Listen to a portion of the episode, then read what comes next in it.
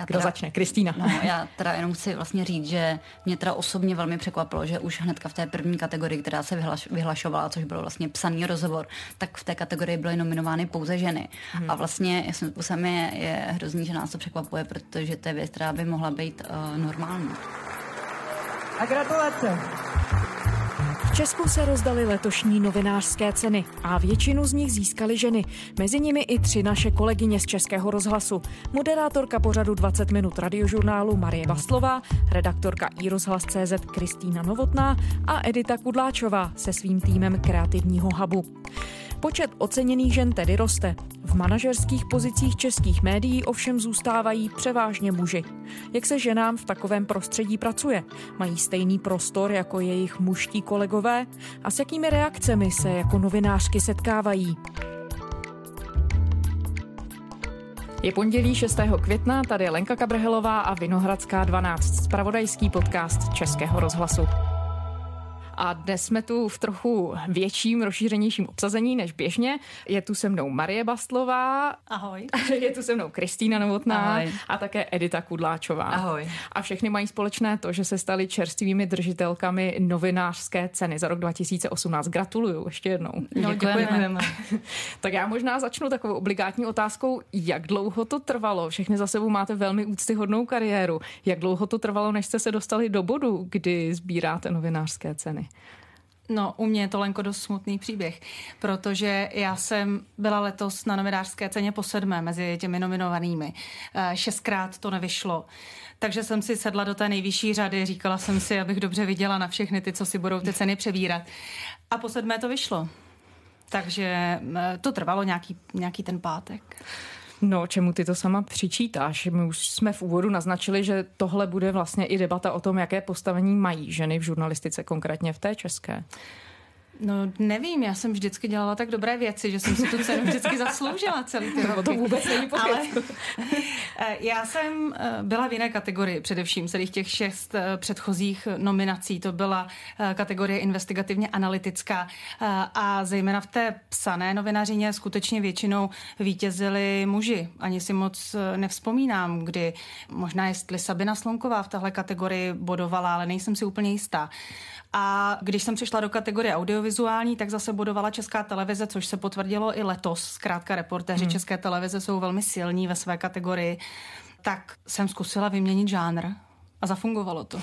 tak to jsou zkušenosti Marie Bastlové. Já to vezmu po pořadě, jak takhle sedíte u stolu. Kristýna Novotná. No já musím říct, že se vůči Marie teď se tím trošku provinile, protože vlastně mě se novinářská cena po, podařila úplně na první, na první pokus, protože to byla první nominace a hnedka vlastně jsem ji proměnila. A vlastně ještě vzhledem k tomu, že před rokem jsem dostala novinářskou křepelku, tak mám takové teď příznivé období. A vlastně já musím říct, že ta moje kategorie, analyticko-investigativní příspěvek psaný, tak vlastně z mého pohledu to byla velmi těžká kategorie a už vlastně z té nominace jsem měla obrovskou radost a vlastně jsem vůbec ani netušila, že by to mohlo klapnout, o to větší hm. vlastně jsem pak z toho byla nadšená. No. Uh-huh. A Edita Kudláčová? Tak eh, my jsme měli týmový projekt, já určitě tady v tom nejsem sama, my jsme vlastně jako tým vytvořili takovou docela velkou věc. Byla to virtuální realita, rozšířená realita, což si myslím, že tady se stalo poprvé vůbec v republice a to i vlastně ta porota hodně kvitovala, že jsme přišli s něčím, co tady ještě nebylo, takže já si myslím, že vlastně ta konkurence nebyla až tak silná, protože my jsme opravdu jako přivezli ze zahraničí nějakou úplnou novinku. Já bych to hrozně ráda představila, vlastně ty všechny projekty, to určitě hmm. uslyší hadí posluchače, je to důležité. Já začnu zase naspátek od tebe, Edito. Co na tom bylo nejtěžší prosadit takhle experiment? Experimentální projekt? No, ty, ty na to jdeš ostra rovnou od začátku. My jsme dva roky zpátky vyhráli grant švýcarský, bylo to na inovaci v žurnalistice, vyhráli jsme necelé 2 miliony korun, což bylo fajn. A chtěli jsme vlastně k projektu 68, což byl velký projekt Českého rozhlasu v loňském roce a samozřejmě i na Plusu a na radiožurnálu a na všech stanicích to bylo pokryto. Tak jsme chtěli připravit něco pro publikum, které vůbec neoslovujeme. To znamená pro mladší posluchače ideálně, pro lidi, kteří používají jako primárně nějaké, nějaká chytrá zařízení. Takže my jsme vlastně vyhráli tenkrát ten grant na to, že jsme chtěli udělat pro chytrá zařízení něco, co funguje s virtuální realitou, rozšířenou realitou a jde vlastně po mladém publiku, po tom jejich zájmu a po té jejich jako roztěkanosti. A udělali jsme mobilní aplikaci, ta funguje vlastně s rozšířenou realitou a prostorovým zvukem. My tomu říkáme imerzní audio přehrávač, mm-hmm. což asi nikdo neslyšel, protože jsme byli první, kdo to udělal. Dokonce i z Apple nám volali, protože nám to nechtěli schválit. Volali nám, že to ještě v životě neviděli, tak jsme se s tím asi dva nebo tři týdny jako mořili, aby vůbec nám to prosadili. A potom jsme udělali instalaci vlastně ve virtuální realitě.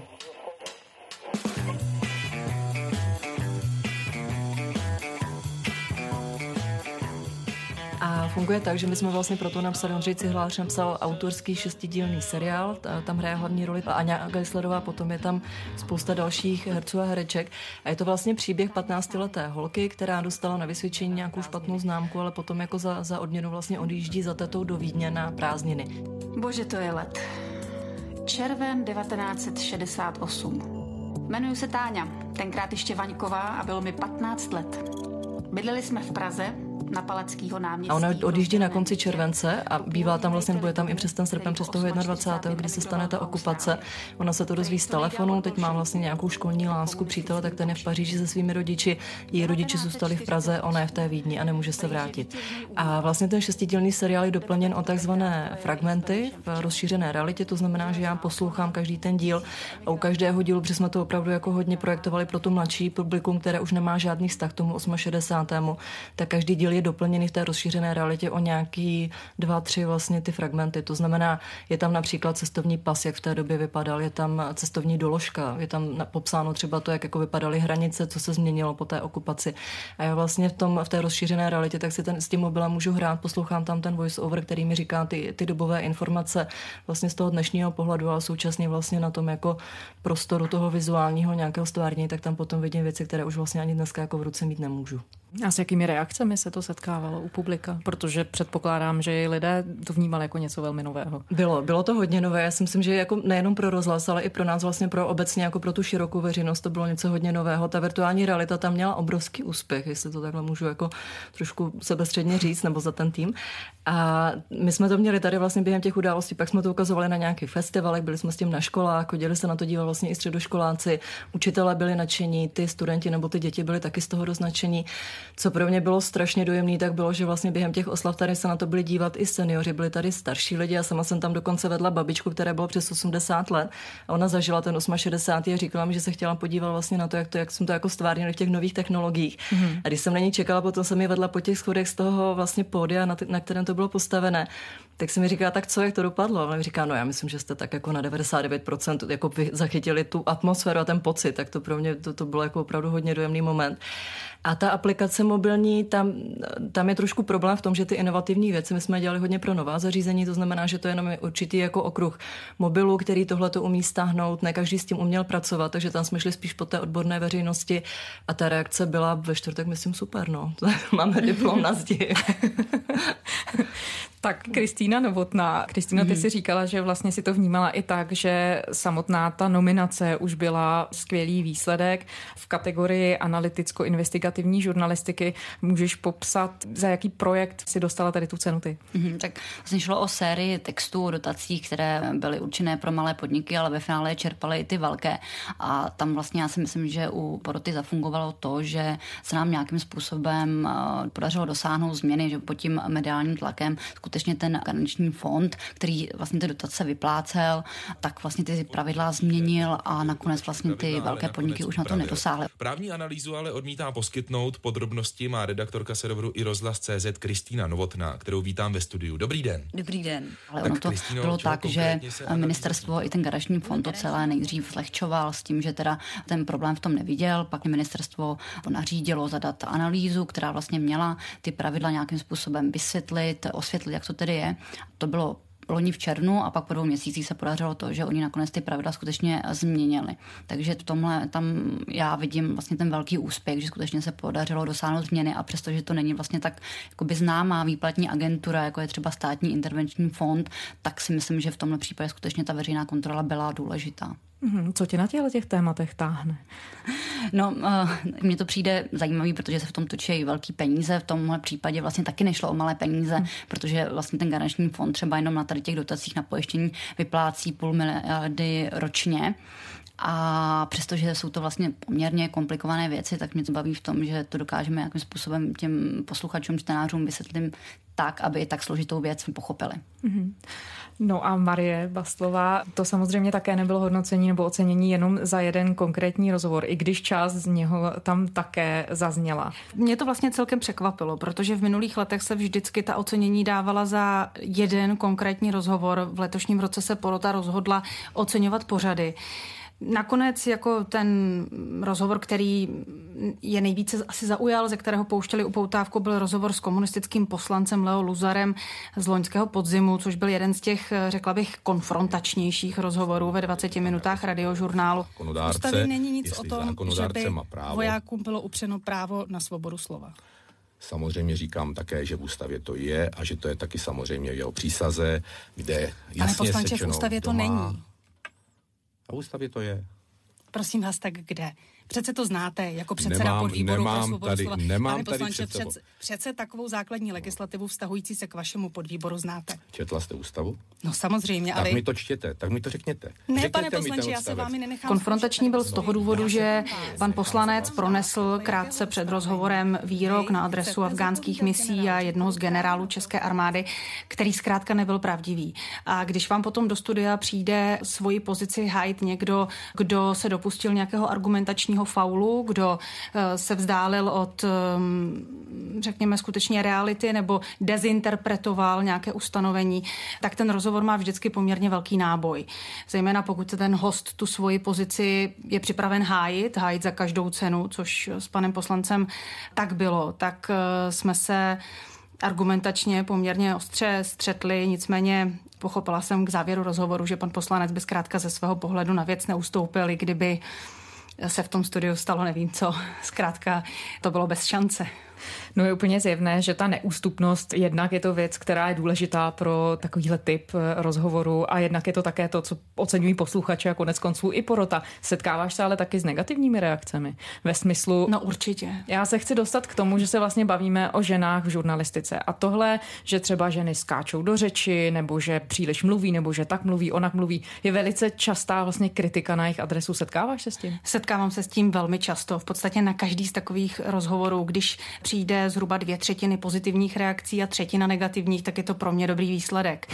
Ty negativní reakce chodí buď od názorových stoupenců mých hostů, kde je to pochopitelné, že hájí jejich pohled na věc, anebo skutečně velmi osobní výpady typu skáče do řeči, má vysoký hlas, je afektovaná, stará, zahořklá. Občas se posluchači podívají na fotku a s překvapením říkají, tak zas tak stará není, ale o to je to divnější, že je tak afektovaná a zahořklá.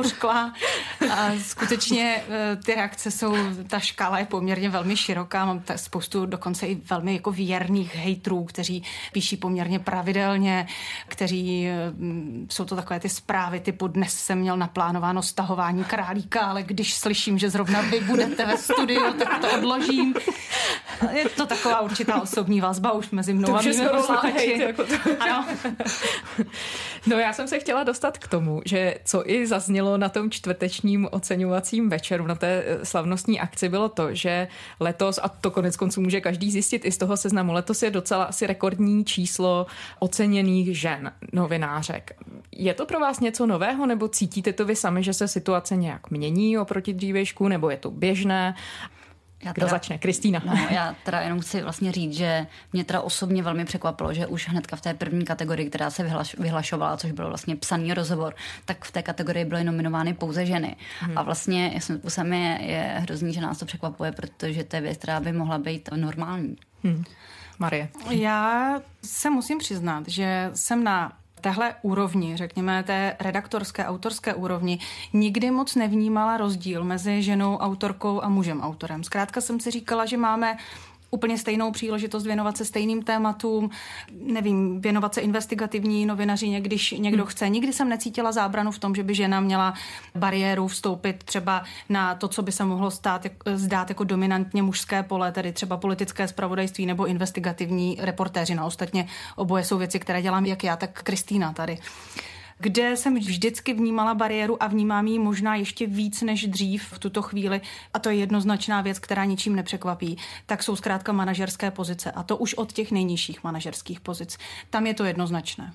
No, my tady máme dokonce i příspěvek, který před časem byl to k Mezinárodnímu dní žen vytvořil hlídací pes, který mluví o poměrně jasných číslech. Stručně schrneme, jestli u nás vůbec ženy o něčem rozhodují. Tak třeba v 15 člené vládě jsou ženy čtyři. Mezi 81 senátory jich je 12. Ve sněmovně necelá čtvrtina. A jak jsou na tom ženy ve vedoucích funkcích v českých médiích? Manažerských pozicích, kde se v médiích činí zásadní rozhodnutí, pracuje podle našich propočtů 63 mužů a 19 žen. Pikantní na tom je, že téměř všechny vydavatelství mají v čele personálního oddělení ženu.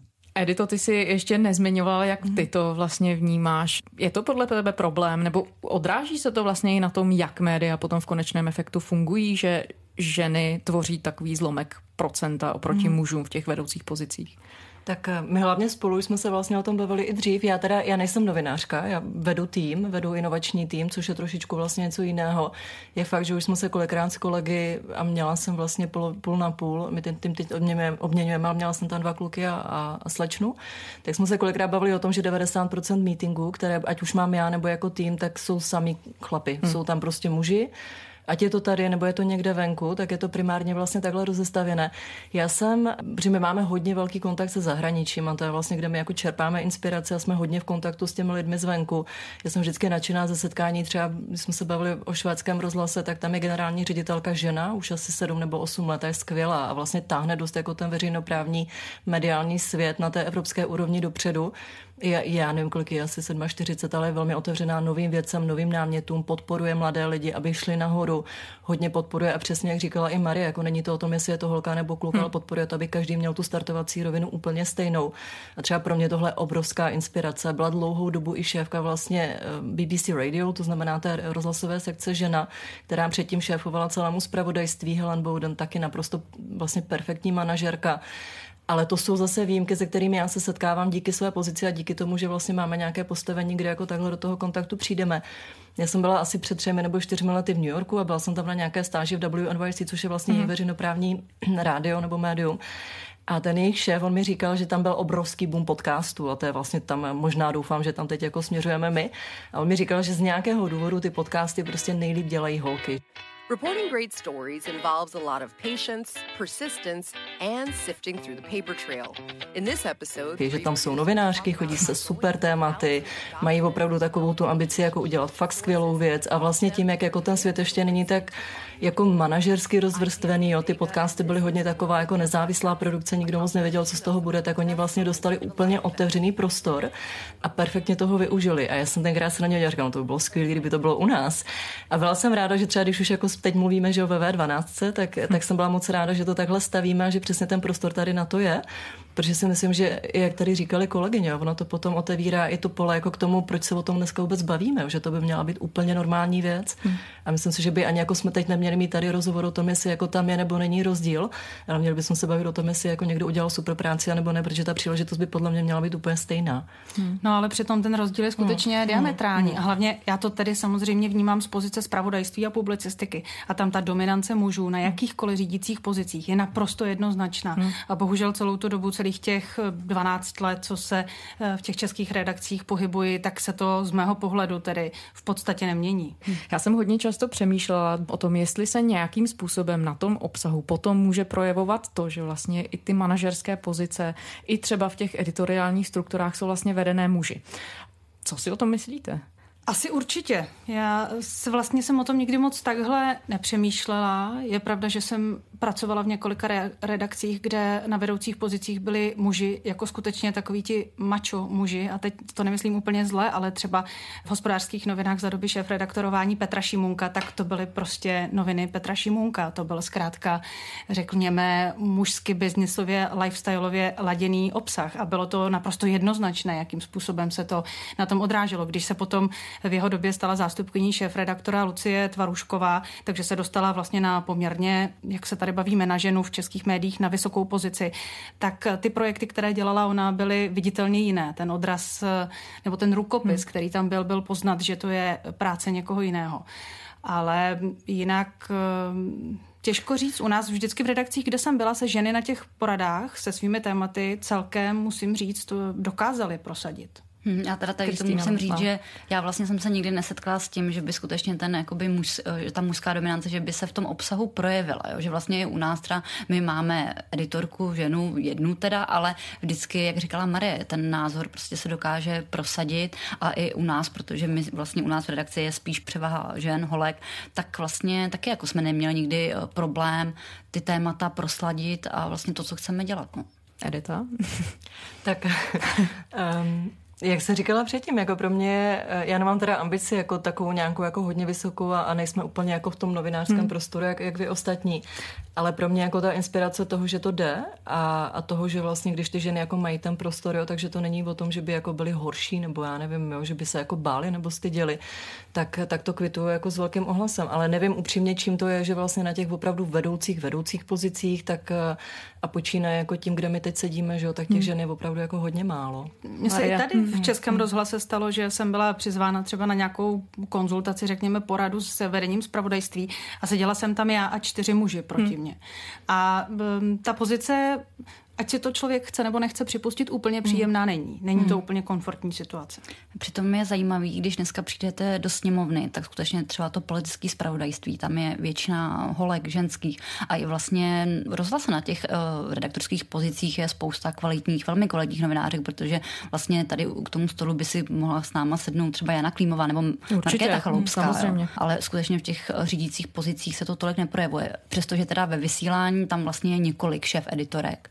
No to jsme se bavili o té dynamice uvnitř a jak je to třeba zvenku, když speciálně třeba Kristýno, ty, když jdeš do poslanecké sněmovny, které také dominují muži a tak dál, máš pocit, že se setkáváš s jinou reakcí já chápu, že se to těžko hodnotí, protože nejsi muž, tak asi těžko srovnávat s mužskými kolegy, ale i přesto vlastně myslíš, že se nějakým způsobem odráží vlastně tahle celospolečenská situace v tom, i s jakou reakcí se setkáváš ty jako novinářka? Určitě, já to teda občas vidím ve způsobu té komunikace, protože tím, že jsem holka, tak vlastně mám pocit, že třeba někteří poslanci mě pak třeba neberou tolik vážně, hmm. že se to snaží třeba zlehčovat, když je konfrontují s nějakým tématem a vlastně nejvíc je to vidět i na tom oslovení, kdy oni přijdou a dobrý den, Kristýnko, jak se máte? A někdy samozřejmě to člověk vezme, ale někdy už je to takové jako na hranici takové oplzlosti, kdy si říkám, že jestli by prostě to udělali nějakému kolegovi, jako ahoj Tomášku, jak se máte? Jo.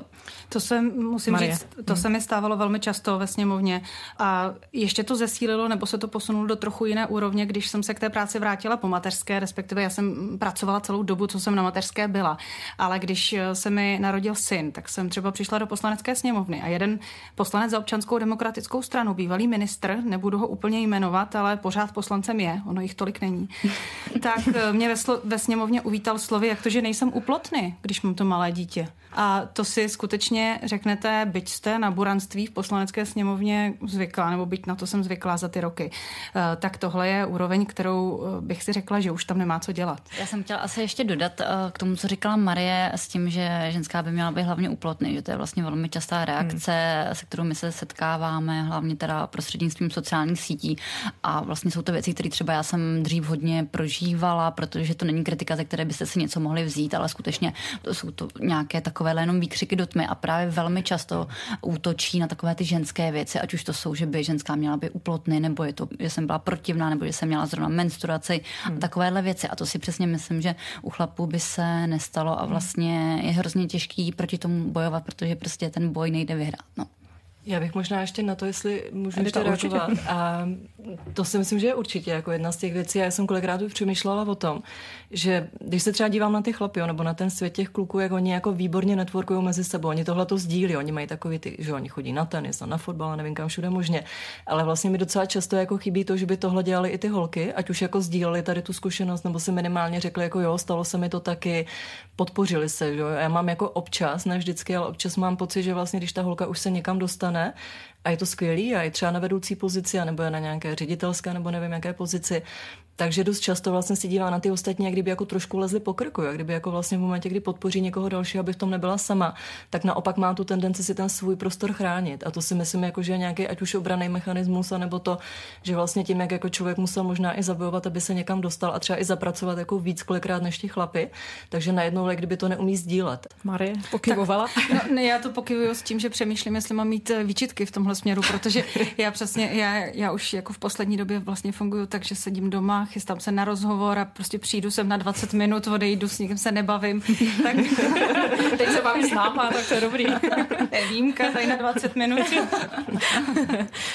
No, tak mě to, pro mě vlastně je to no, nová zkušenost, nový informace, takže jako pro mě je to maximálně zajímavý, ale mě by třeba i zajímalo vlastně od Marie vědět, jaký to bylo, když se pak vracela po materský do té práce, protože vlastně já si myslím, že do určitý míry to, že na řídících pozicích je málo žen, může být způsobeno i tím, že řada žen v určité fázi svého života vlastně tu kariéru přeruší a je chvíli vlastně s dětmi doma, pak se třeba vrací a uh, vlastně oproti tomu u těch chlapů tady ten kontinuální vývoj vlastně není přerušený a mají tím pádem tak trošku trošku jakoby náskok. Jako pro mě to bylo mm, trošku jiný v tom, že tři měsíce potom, co se mi narodil syn, tak vtrhlo komando pod vedením Olomouckého vrchního státního zástupce na úřad vlády. Padla vláda Petra Nečase a já jsem sedla, psala jsem profil Jany Naděle. Takže mě to prostě nedalo, zkrátka. Ale nicméně, i přesto, že člověk je doma občas spíše drží se tak nějak v kurzu toho dění a toho, co ho zajímá, tak když jsem se potom měla po zhruba dvou a půl letech vracet do práce, do hospodářských novin tenkrát, tak a já jsem tam tady psala celou dobu a byli ke mně velmi milí a byli vstřícní a nechali mě pracovat, tak mi řekli, že ale v politice zrovna není místo. Já jsem se politice věnovala předtím 8 let, dostala jsem za to novinářskou křepelku a tak dál. Hmm. A najednou nebylo místo a že bych se mohla věnovat třeba školství, že to budu mít víc v klidu, že přece potřebuju chodit za tím dítětem domů a přece ta politika je o tom, že vám padne vláda, sedíte tam do deseti večer, do jedenácti večer, do jedné večer a že jako to chce dělat něco klidnějšího, tak musím říct, že to mě zaskočilo, že to jsem teda nečekala, že by se mně mohlo stát. Říkala jsem si, tak někomu se to stává, ale mně se to stát nemůže. A stalo. Nicméně mm, já jsem změnila redakci, nenastoupila jsem do hospodářek zpátky a šla jsem sem do Českého rozhlasu. Takže ta změna byla vlastně jako strašně dobrý start tím, že nastoupíš někam jinam, tak se na to naváže jinak. Tady startoval Český rozhlas Plus zrovna, byl tady super projekt, který startoval a ztratilo se to asi tak během pěti dnů, jestli nastupuju po mateřský nebo ne. Ale ty hospodářky to bylo zvláštní. No. Hmm. Otázka na závěr. Máte pocit, že se ty věci a nejenom v žurnalistice, že se prostě okolo i ve společnosti mění. Jaký z toho máte pocit? Vy myslíte, že jsme jako na cestě ku předu? Já třeba, když zůstanu u té politiky, protože ta je mi skutečně nejbližší, tak já mám pocit, že eh, v posledních letech čím dál tím víc se to stává něčím, co i ti politici vnímají, že je nevhodné říkat nahlas, ale myslí si to dál. A občas prostě někdo z nich jako je zkrátka takový, že to že to prostě řekne. Ale jak, aspoň už vnímají to, že není úplně vhodné to vždycky nahlas na mikrofon říkat. Ale jakmile se mikrofon zhasne, tak vám řeknou cokoliv. Ale Marie aspoň to je posun. Aspoň moje zkušenost. Kristýna? No, já tady to úplně nemůžu tolik posuzovat, protože já jsem v médiích pět let a takže já vlastně mm, a za tu dobu vlastně si myslím, že jsem se dostala hodně daleko a takže tady to úplně tolik nevnímám. No. Mám pocit, že prostě to jde a že vlastně ženy dostávají prostor, že dostávají velký prostor a pokud vlastně chcete a, a snažíte se, tak to jde. A Edita Kudláčová?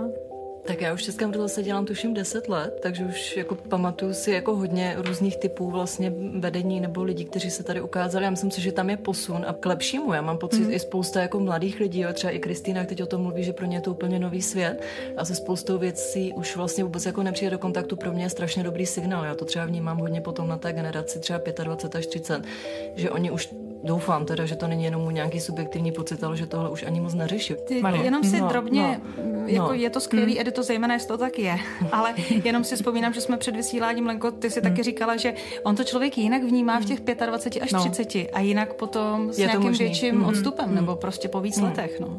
no já jsem sama zvědavá, my tady máme Kristýna, vidíme, řekne za 10 let. tak no, tak doufám, že se tady sejdeme i dřív než za 10 let. Ještě jednou gratuluju všem vám třem, opravdu je to skvělé skvělé. Edita Kudláčová, šéfka kreativního hubu Českého rozhlasu, Kristýna Novotná, analyticko-investigativní reportérka z iRozhlas.cz a Marie Bastlová, moderátorka a analytička pořad 20 minut radiožurnálu. Všem děkuju a těším se příště. Díky. Díky, Díky za pozvání. Děkujem. Z Vinohradské 12 je to pro dnešek vše. Najdete nás samozřejmě na iRozhlas.cz, na všech podcastových aplikacích. Pište nám Vinohradská 12 zavináč rozhlas.cz. Rádi uslyšíme, co si myslíte i o takovéhle feministické debatě a těšíme se zase zítra.